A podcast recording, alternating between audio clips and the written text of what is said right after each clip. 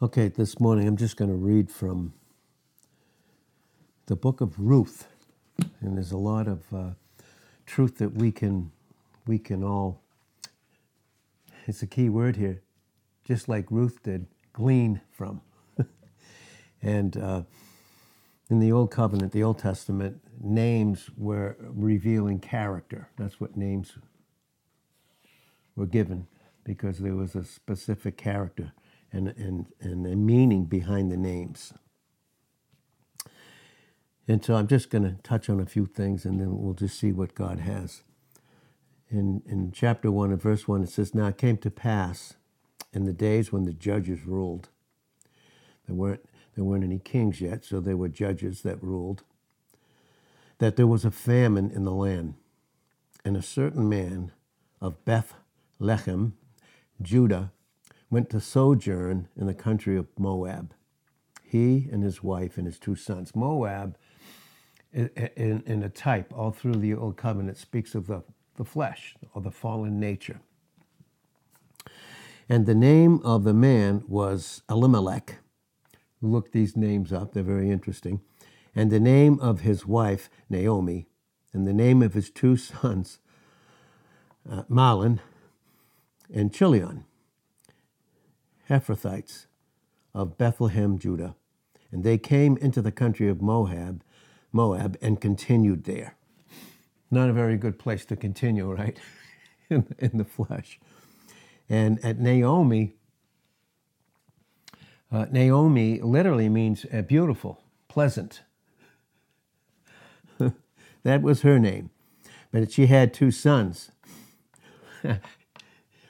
uh, Mahlon and Chilion.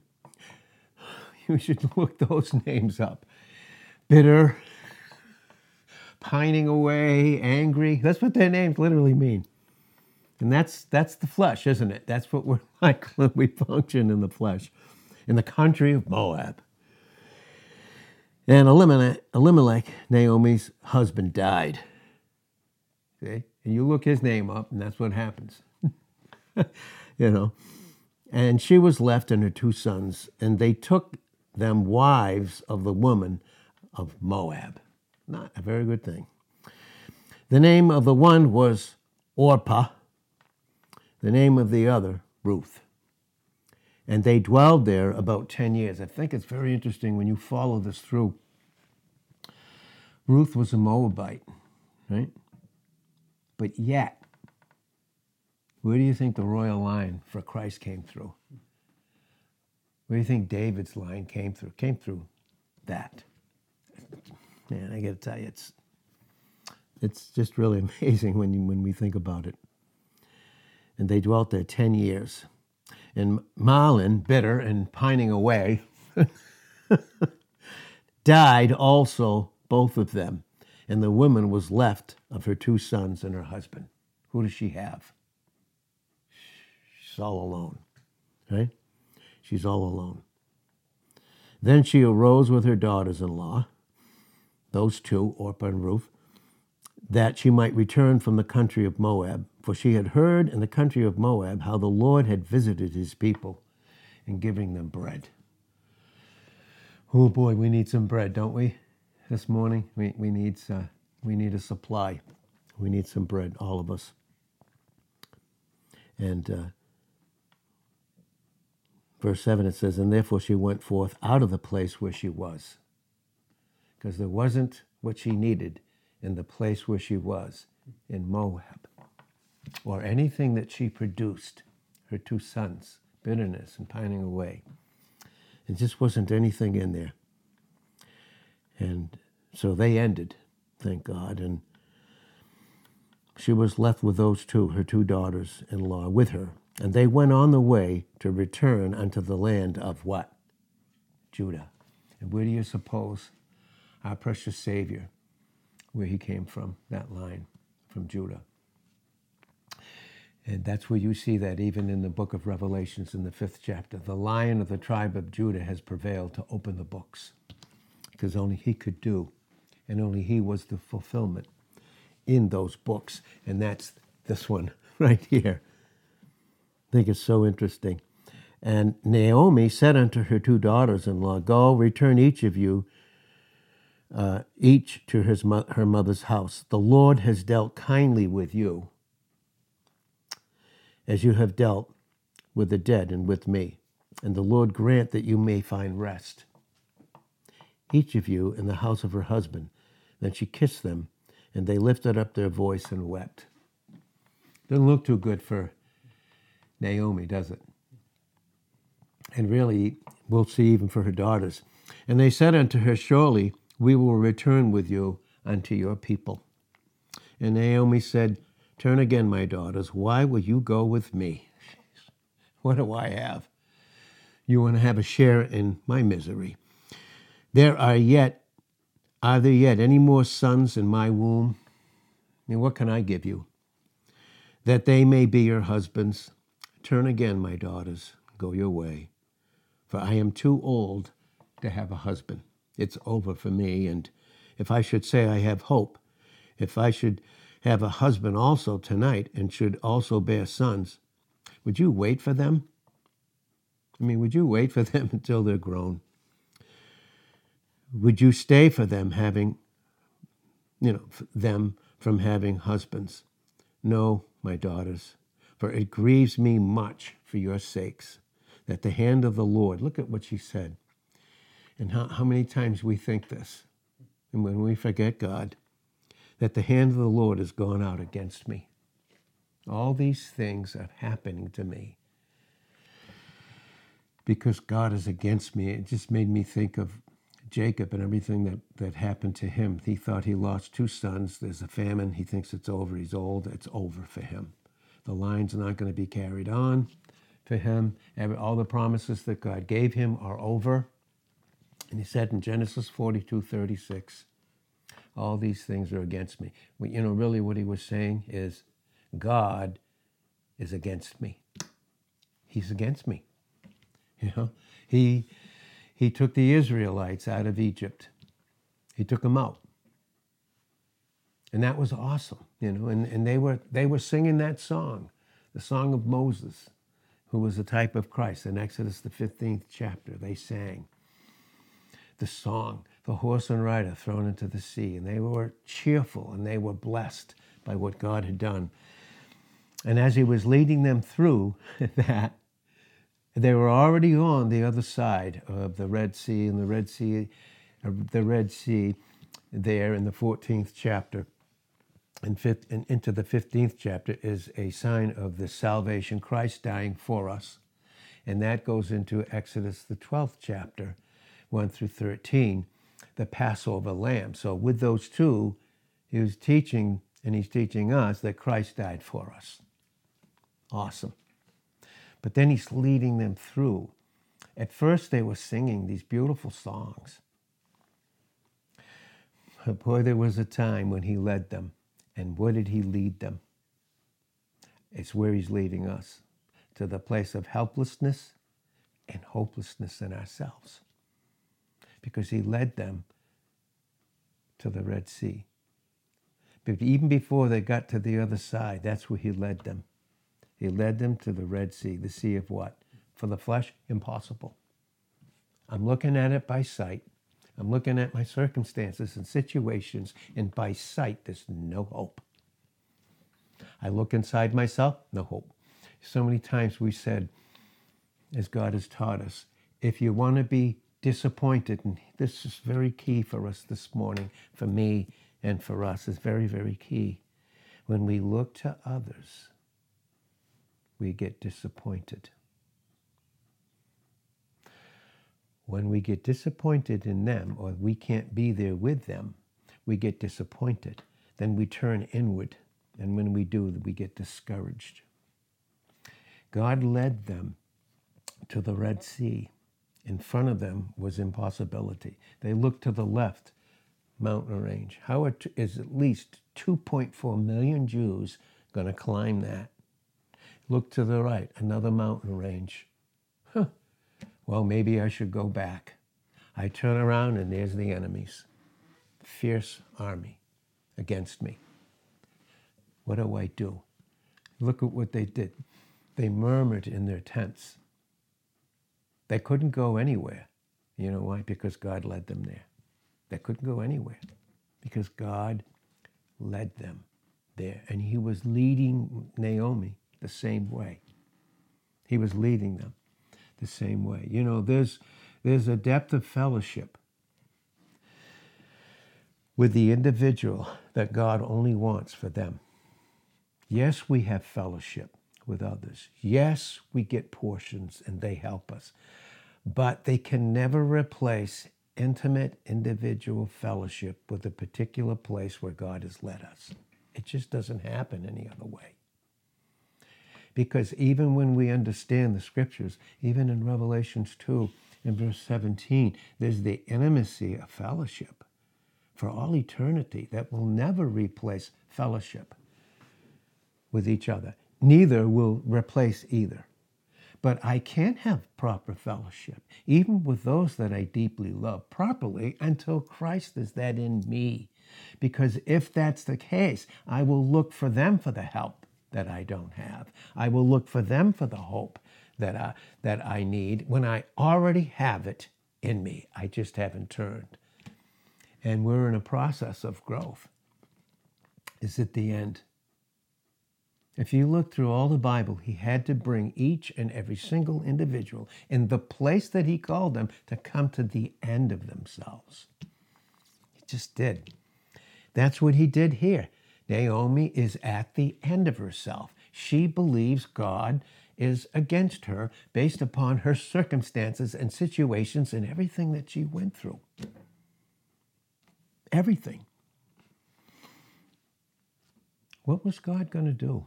You know what he was doing the whole time? For any of us, this is so lovingly, unaccusingly, uncondemningly, without a question about it, lovingly convicting the whole time that they were in their tents, in their beds, murmuring and living in fear, the whole time a, with, which they couldn't see by sight, God was gently pulling back the waters, putting it back, putting it back. And He provided a way for them to get through. And He did the same for Naomi. And you know, He's already given us every provision. Honestly, this, we have to learn this, all of us. And we can't learn it. We can't learn it until in each and every specific area, He brings us to the point of self helplessness and self hopelessness. And that just doesn't mean ourselves, it means others. Because you, you and I cannot have proper fellowship unless Christ is everything to me where I am right now. I just won't have it. Otherwise, I will look to them to be something that they can't even be in themselves. They just can't. None of us can. And even Joseph, look at everything that Joseph went through. Look at every single thing that that man went through. What was God bringing him to the point of? What was he bringing him through? And was God against him in those circumstances? Was he? In the place right where he was, was God against him.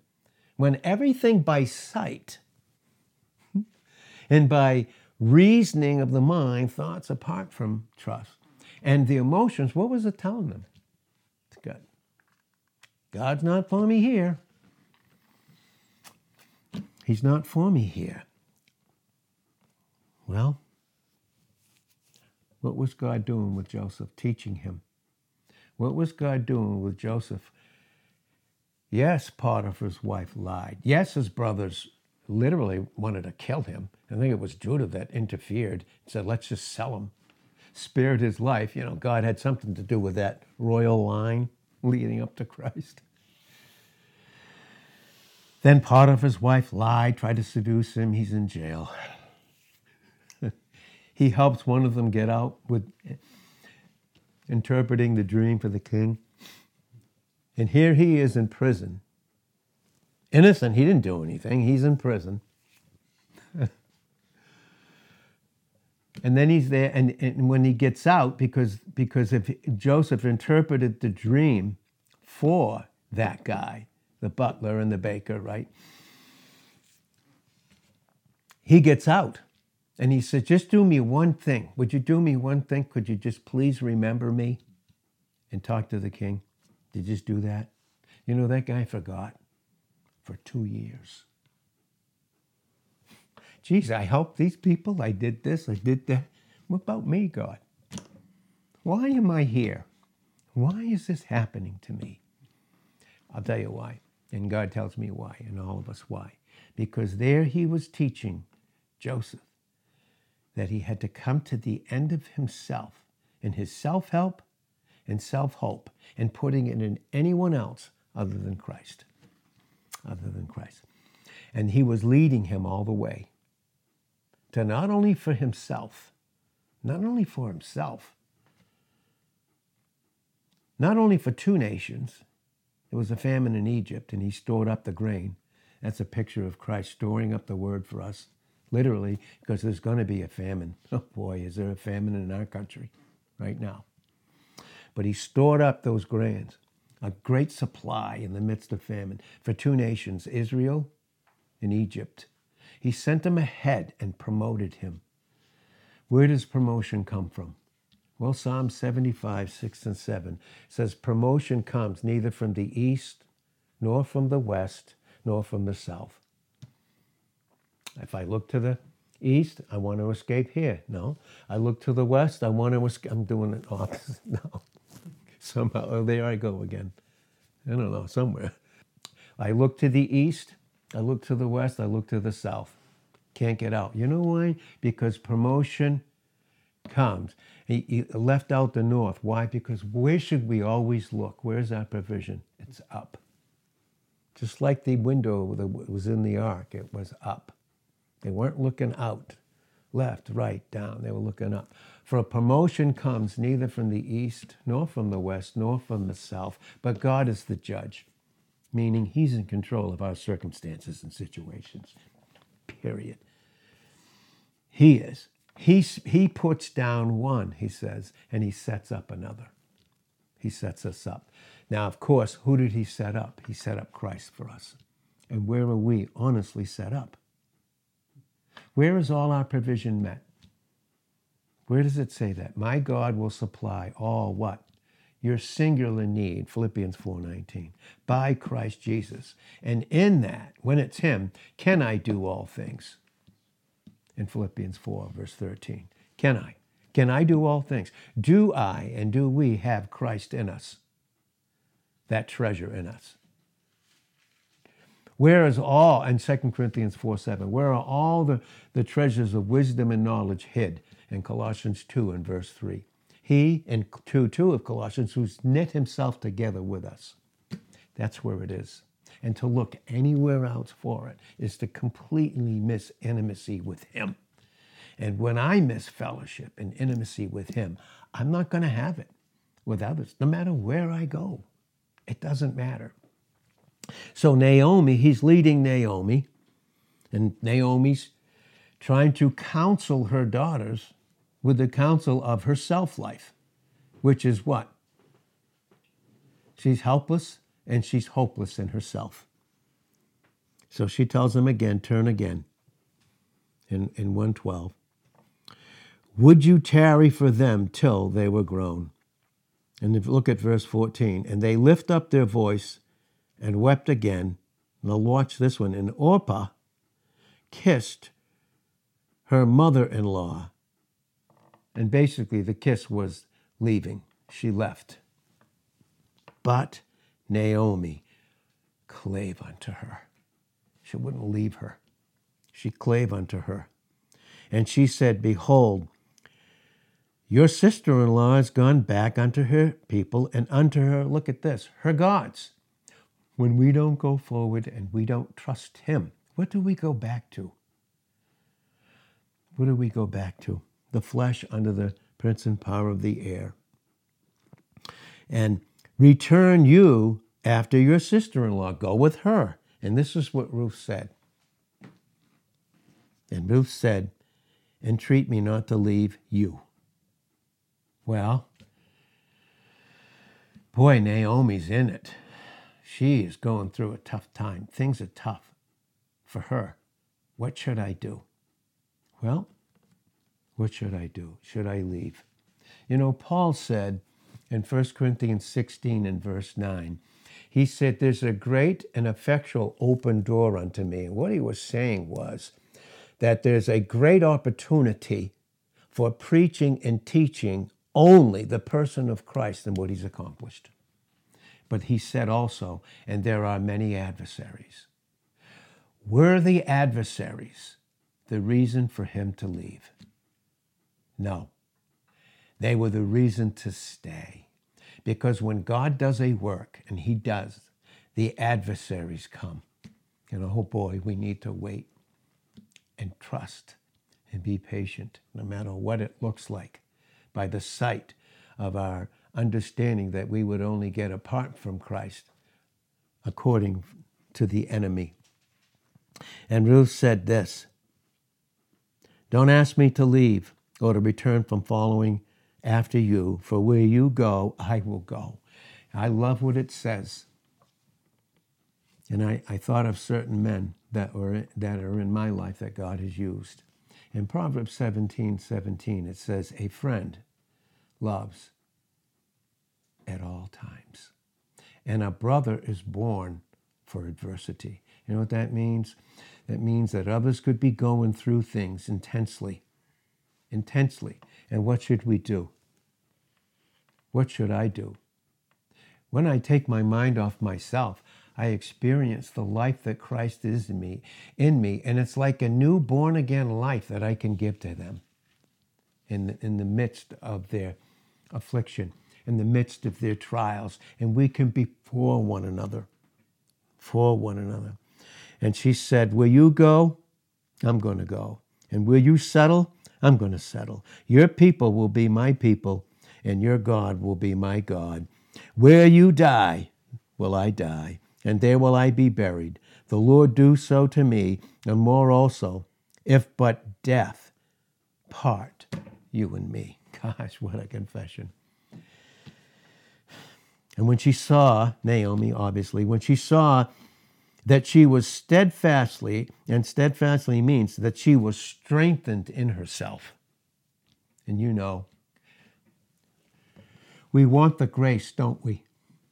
We want the grace that his strength gives us in 2 Corinthians 12 and verse 9, and in Joel 3 and verse 10. We want that, but we do not want to be made in reality what we are apart from him weak. We don't want that part. I want the increase in John 3:30, but I do not want the decrease. I don't want it. Who does in the flesh? Who does? I love that song too. He didn't call us this far to leave us, no matter what it looks like. Doesn't matter. Because sight doesn't dictate. Because if it's sight that dictates, it's the circumstances and situations that become our guide and not Christ in the midst of them. He led them. God took them out of captivity, those Israelites, a minimum of 2.4 million men. And he brought them to the place of self helplessness and self hope. I brought you this far, and I want you to know you can't do it. You can't do it. And you cannot rely on someone else to do in you, in your particular circumstance and situation, what only I can do. It's my life that's done it. Serious. It's my life that's done it. And when it's that way, now I become a joint that supplies. And I'm not looking for someone to be that supply. Because when God brings us to a certain place, it's that place where He needs to do in us what He's already done for us but we need to decrease. We need to, and He uses those circumstances and situations to bring us to that place so that we can have freedom. And we're all learning this too. And so when she saw that she was, her mind had so much strength in her of grace to go with her, she left speaking unto her. I'm not going to change her mind. She's not going to leave me. You know, there's nothing that we can do to convince God to leave us. And when you're a true friend, there's nothing that you can do to convince that friend to leave you in the midst of your adversity. Again, and, and, and I, I want to make this clear. Listen, I have personally failed in areas. We said this recently also. I have failed in areas of the most foundational truths, the finished work. But yet He's teaching me through humility that my failure in the gift of a pastor teacher that He's given me, you're not to still stop teaching those things. Because in doing so, I put you in a place of humility to teach you and to come through you to others in the exclusion of yourself having anything to do with it, but still doing a great work in you and in those that he's called in a particular place. So they both went in 19. They went and they came to Beth Lachem, the place of peace the place of rest. They went together. You know, Ecclesiastes 4, verse 9 says, Two are better than one. It's the principle of Matthew 18 and verse 20, where two or three are gathered together in my name, my nature. I'm their supply. There I am in the midst. We're two or three, because that's what it's come down to, folks. It is it's come down to. And a threefold cord, Christ between them, it's not, it cannot be broken. It's better than it's not easily broken. The original is it won't be. You put Christ between. And that's why it says in James 4 and verse 6, listen to this, and this is true for every one of us in the flesh God resists the proud. I can do this without him. No, you can't. No, I can't. God, antitasso, resists, antitasso, the proud, huperiphanos. But he gives my myzona karin, greater grace to those, listen, that he has humbled. His plan, folks. Why do we think it's any different? No matter where you go, that plan's going to continue to humble you in areas where there's self reliance through pride with all of us. God resists the proud, but he gives more grace to those that he's humbled. And with that grace adjustment, you submit yourself to God. Then he puts Christ in between you and the devil. He puts Christ between you and your circumstances, and you no longer view yourself or God by your circumstances and your situations. You see yourself in God. You see yourself in Christ. I see myself in Christ. The two went and they came to Bethlehem. And it came to pass when they were come to Bethlehem that all the city was moved about them. And they said, Is this Naomi? I mean, look at her. Is this the one who's pleasant? Is this the one who's like beautiful? Is this her? And she said unto them, She said unto them, Don't you call me pleasant. Don't you say that to me, because I'm not, because God's against me. And I can prove it to you. Look, my husband's dead. The two sons that I produced for these women, they're dead. I mean, it's over for me right here in this place. It's over. She said, Don't you dare, don't you call me Naomi. You call me Mara. Don't call me pleasant. Call me bitter. Call me bitter. And you know, bitter in Hebrews 12 and verse 15, it literally makes it clear. Bitterness, okay? Bitterness is when we can't express. And I'm going to tell you what, what keeps us in a problem is the lack of forgiveness. We think it's we think it's past things that happened to us. It's not. Because God has dealt with our past. It's forgiveness. That's the problem. Period. What do we have between us? We have Christ. Do we? Has He dealt with all my sins? Yep. Did He deal with my past? Yep. Did He deal with the others that offended me? Yes, He did.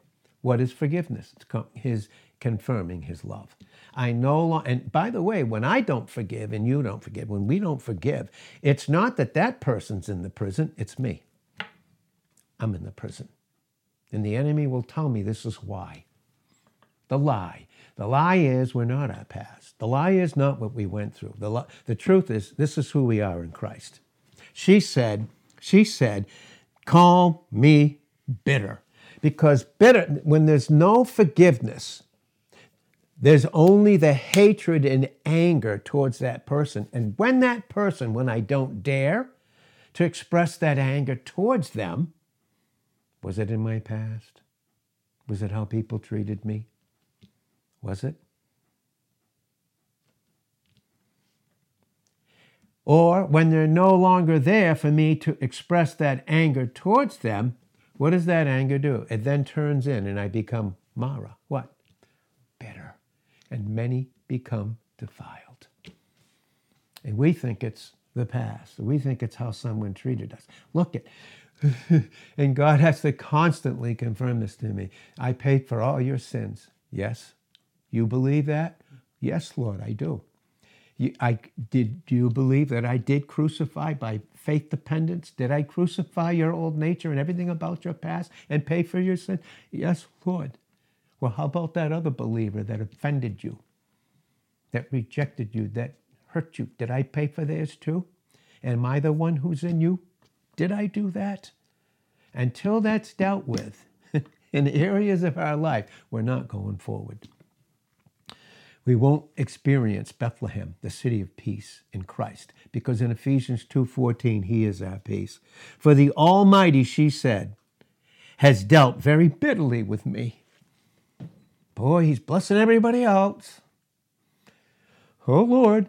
And so I measure how God thinks about me based upon how he blesses others and hasn't me. And then what? Bitter. Misery this isn't going to change. What am I doing? Why? Why? Why? This is what she said. This is Naomi, who now wants to be called bitter. I went out full. I went out full. I was full. Before I left, I was full. And the Lord has brought me home again, what? Empty. Oh, thank God. Boy, does He have to empty us. Because if we think even the things that He gives us replace Him, those things, even in themselves, become dust collectors. We just get, we're just empty. We're just empty. This is a lesson I had to learn constantly, even as a young guy, young teenager. I had to learn these things, and I got to learn them again in new circumstances and situations. And he brought me home empty, and then you have the nerve to call me pleasant seeing the Lord has testified, he's a witness against me. Yeah, what was she going by? The thought of the Lord? The Lord, or by her circumstances and situations that God was using to reduce her just so he could bless her. She didn't have to go anywhere else. Well, he testified against me, and the Almighty has afflicted me. Who afflicted Joseph? It was their brothers, but who did they function under? They functioned under the enemy. You know what he told them? And and uh, I'll close. There's so much more in here. Well, I'm going to hold off on Joseph, and I'll just finish this. So, verse 22, it says, So Naomi returned, and Ruth the Moabitess, her daughter in law, with her, which returned out of the country of Moab. He constantly has to take us out of the flesh in our thinking. Because if not, our circumstances and our situations become the guide. They become so called the revelation of God is either for me or against me. Huh. Boy, I got to learn that one constantly. Out of the country of Moab, and they came to Bethlehem. And boy, I love this this morning when I read it. And I said, oh God, do I need this? They came to the city of peace in the beginning of a barley harvest. Oh, Jesus, your word is incredible. I'll stop there, but I, I do want to continue on that at some point. But you know, in closing this morning, everything that Joseph went through, he was not only doing a deep work in him intimately, which could never be replaced, or he could never be that for others. He would look to others to be what only Christ would want to be, be and desire what he had done in him and through him. All the way through, he led him. Was it the end for him?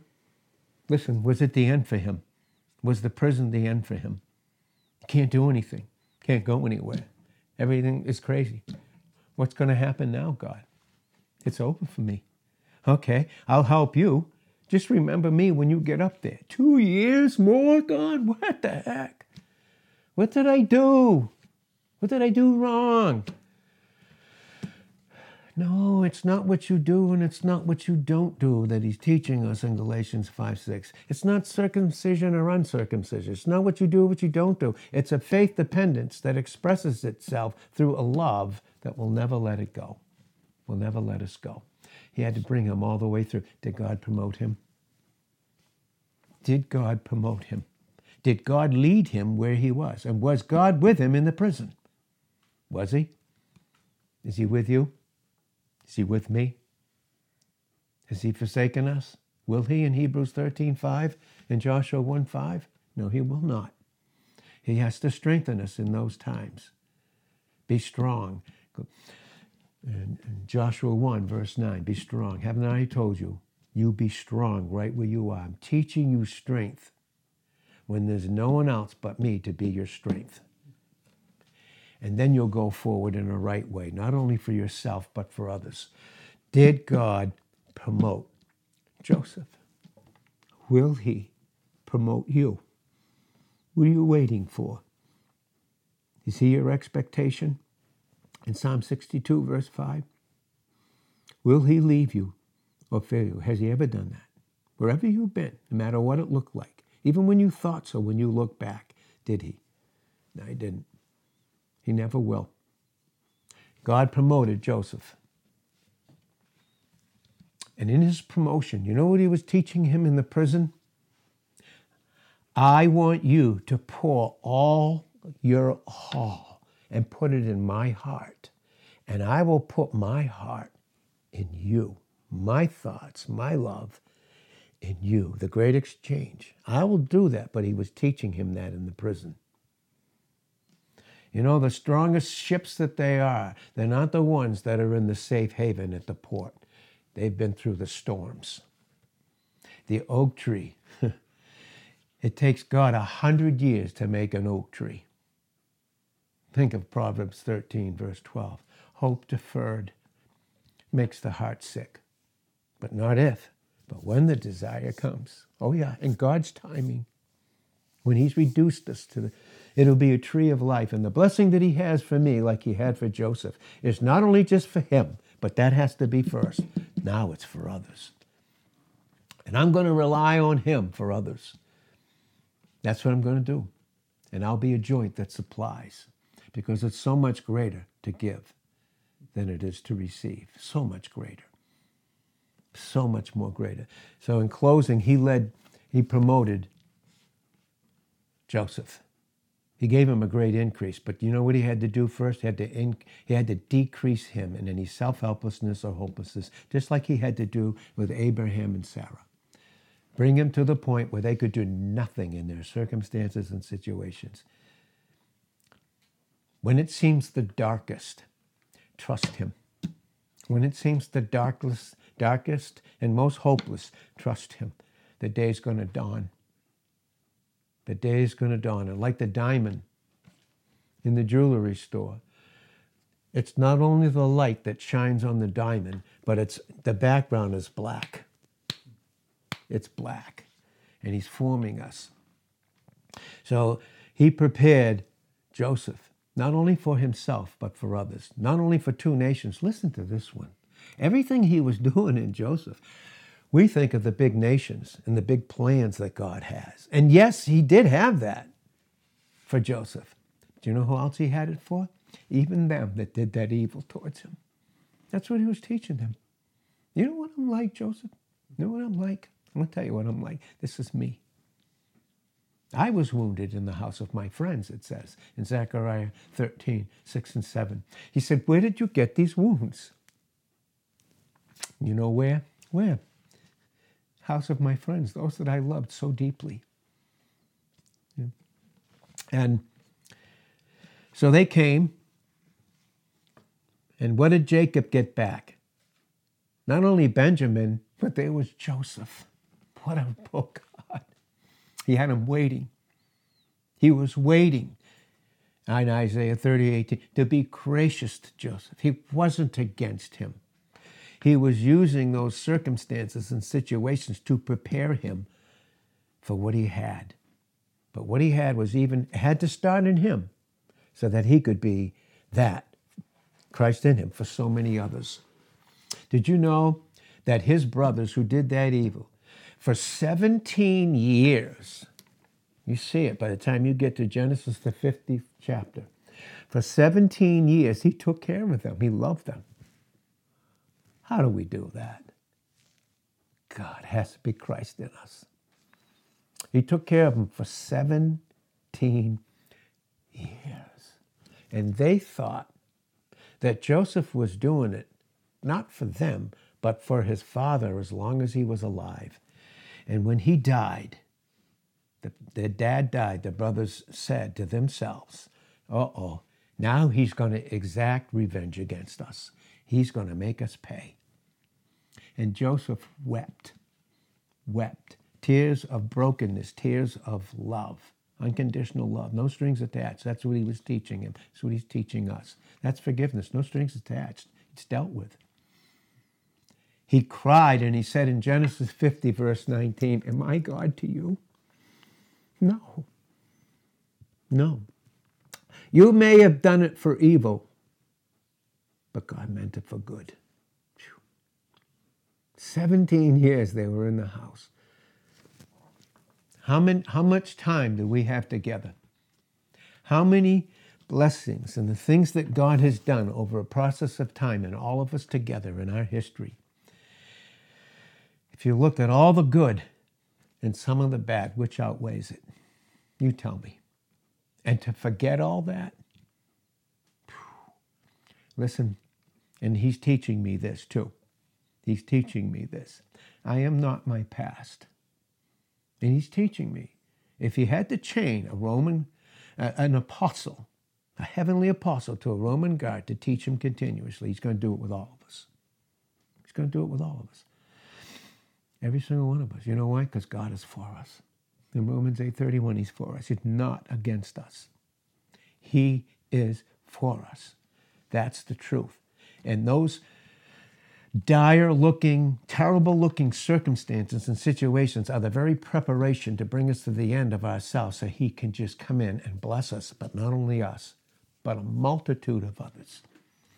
So, Father, thank you for your thoughts this morning towards us. We'll never come to the end of them. You formed us.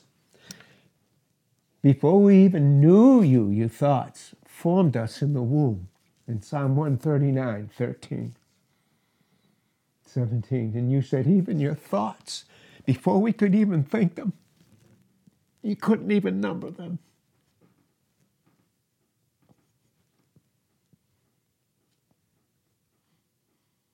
Because you said to know the love of Christ that passes knowledge. Ephesians 3 and verse 19. Now unto him no one else, but unto him who always does exceeding and abundantly, way above that we could even ask or think. Now unto him be glory. Now unto him be glory. Oh God, we glorify our precious Savior and thank you for him. Thank you for teaching us. I thank you, Lord, for not leaving me and not forsaking me because you have dealt with all that distance that's not only between me and you, but you've done that between each and every one of us. the distance is gone. There's only forgiveness and adjustments by your grace that we can only make through your strength. And we are so thankful this morning in Jesus' name. We give you all the glory. We preach not ourselves, but Christ, that your faith may never stand in the wisdom and the power of man, but of Christ Himself. We just thank you in Jesus' name. Amen.